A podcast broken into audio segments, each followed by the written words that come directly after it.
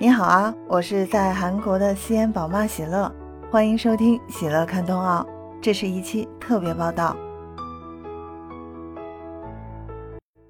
中国第四金打破纪录，夺得中国男子速滑冬奥会历史首金，我国首位奥运冠军骑手高亭宇。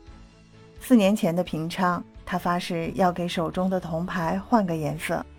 四年后，他兑现了自己的誓言。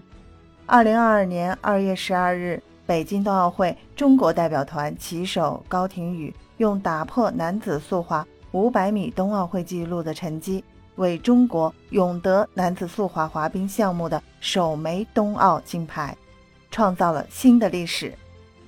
高亭宇赛前就被寄予厚望，四年前他拿到了铜牌，本赛季的成绩又明显优于大多数主要对手。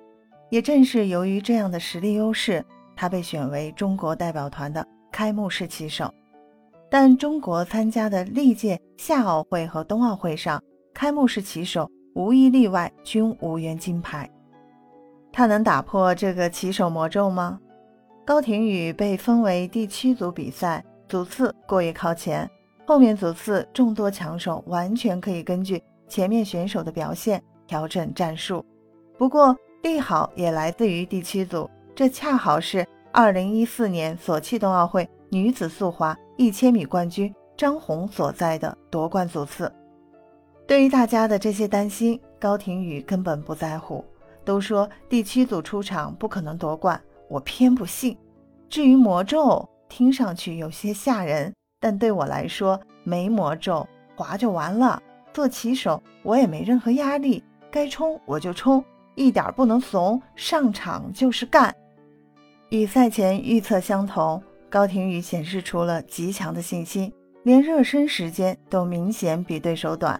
开赛后，高亭宇充分发挥了超强的起跑实力，前一百米就划出了令对手近乎绝望的优势，最终以三十三点三二秒的成绩打破老对手挪威名将哈瓦尔在平昌创造的奥运会纪录。第七组之后，各路强手纷纷登场，但高亭宇的成绩实在是过于耀眼，最终只有上届亚军韩国选手车文奎逼近了这一成绩，以三十四点三九秒拿到两连亚。排在第十一组出发的卫冕冠军哈瓦尔更是直线掉到了第十五名。夺冠后，高亭宇兴奋地披着国旗绕场向观众致意。回应当然是全场的齐声欢呼。在颁发纪念品仪式上，他用力拍打了三下最高领奖台，向天高举手指，然后像当年刘翔那样一跃而起，跳上最高领奖台。赛后还不忘补刀：“我跳的比刘翔高。”这就是那个看起来蔫头耷脑，但关键时刻绝不掉链子的高亭宇。国际奥委会委员张红曾这样评价高亭宇：“别看他表面嘻嘻哈哈，心智却很成熟。他会给自己制定目标，经常看比赛视频，研究技术。他良好的心态也让自己不会有太多压力。熟悉高亭宇的人都知道他是段子王。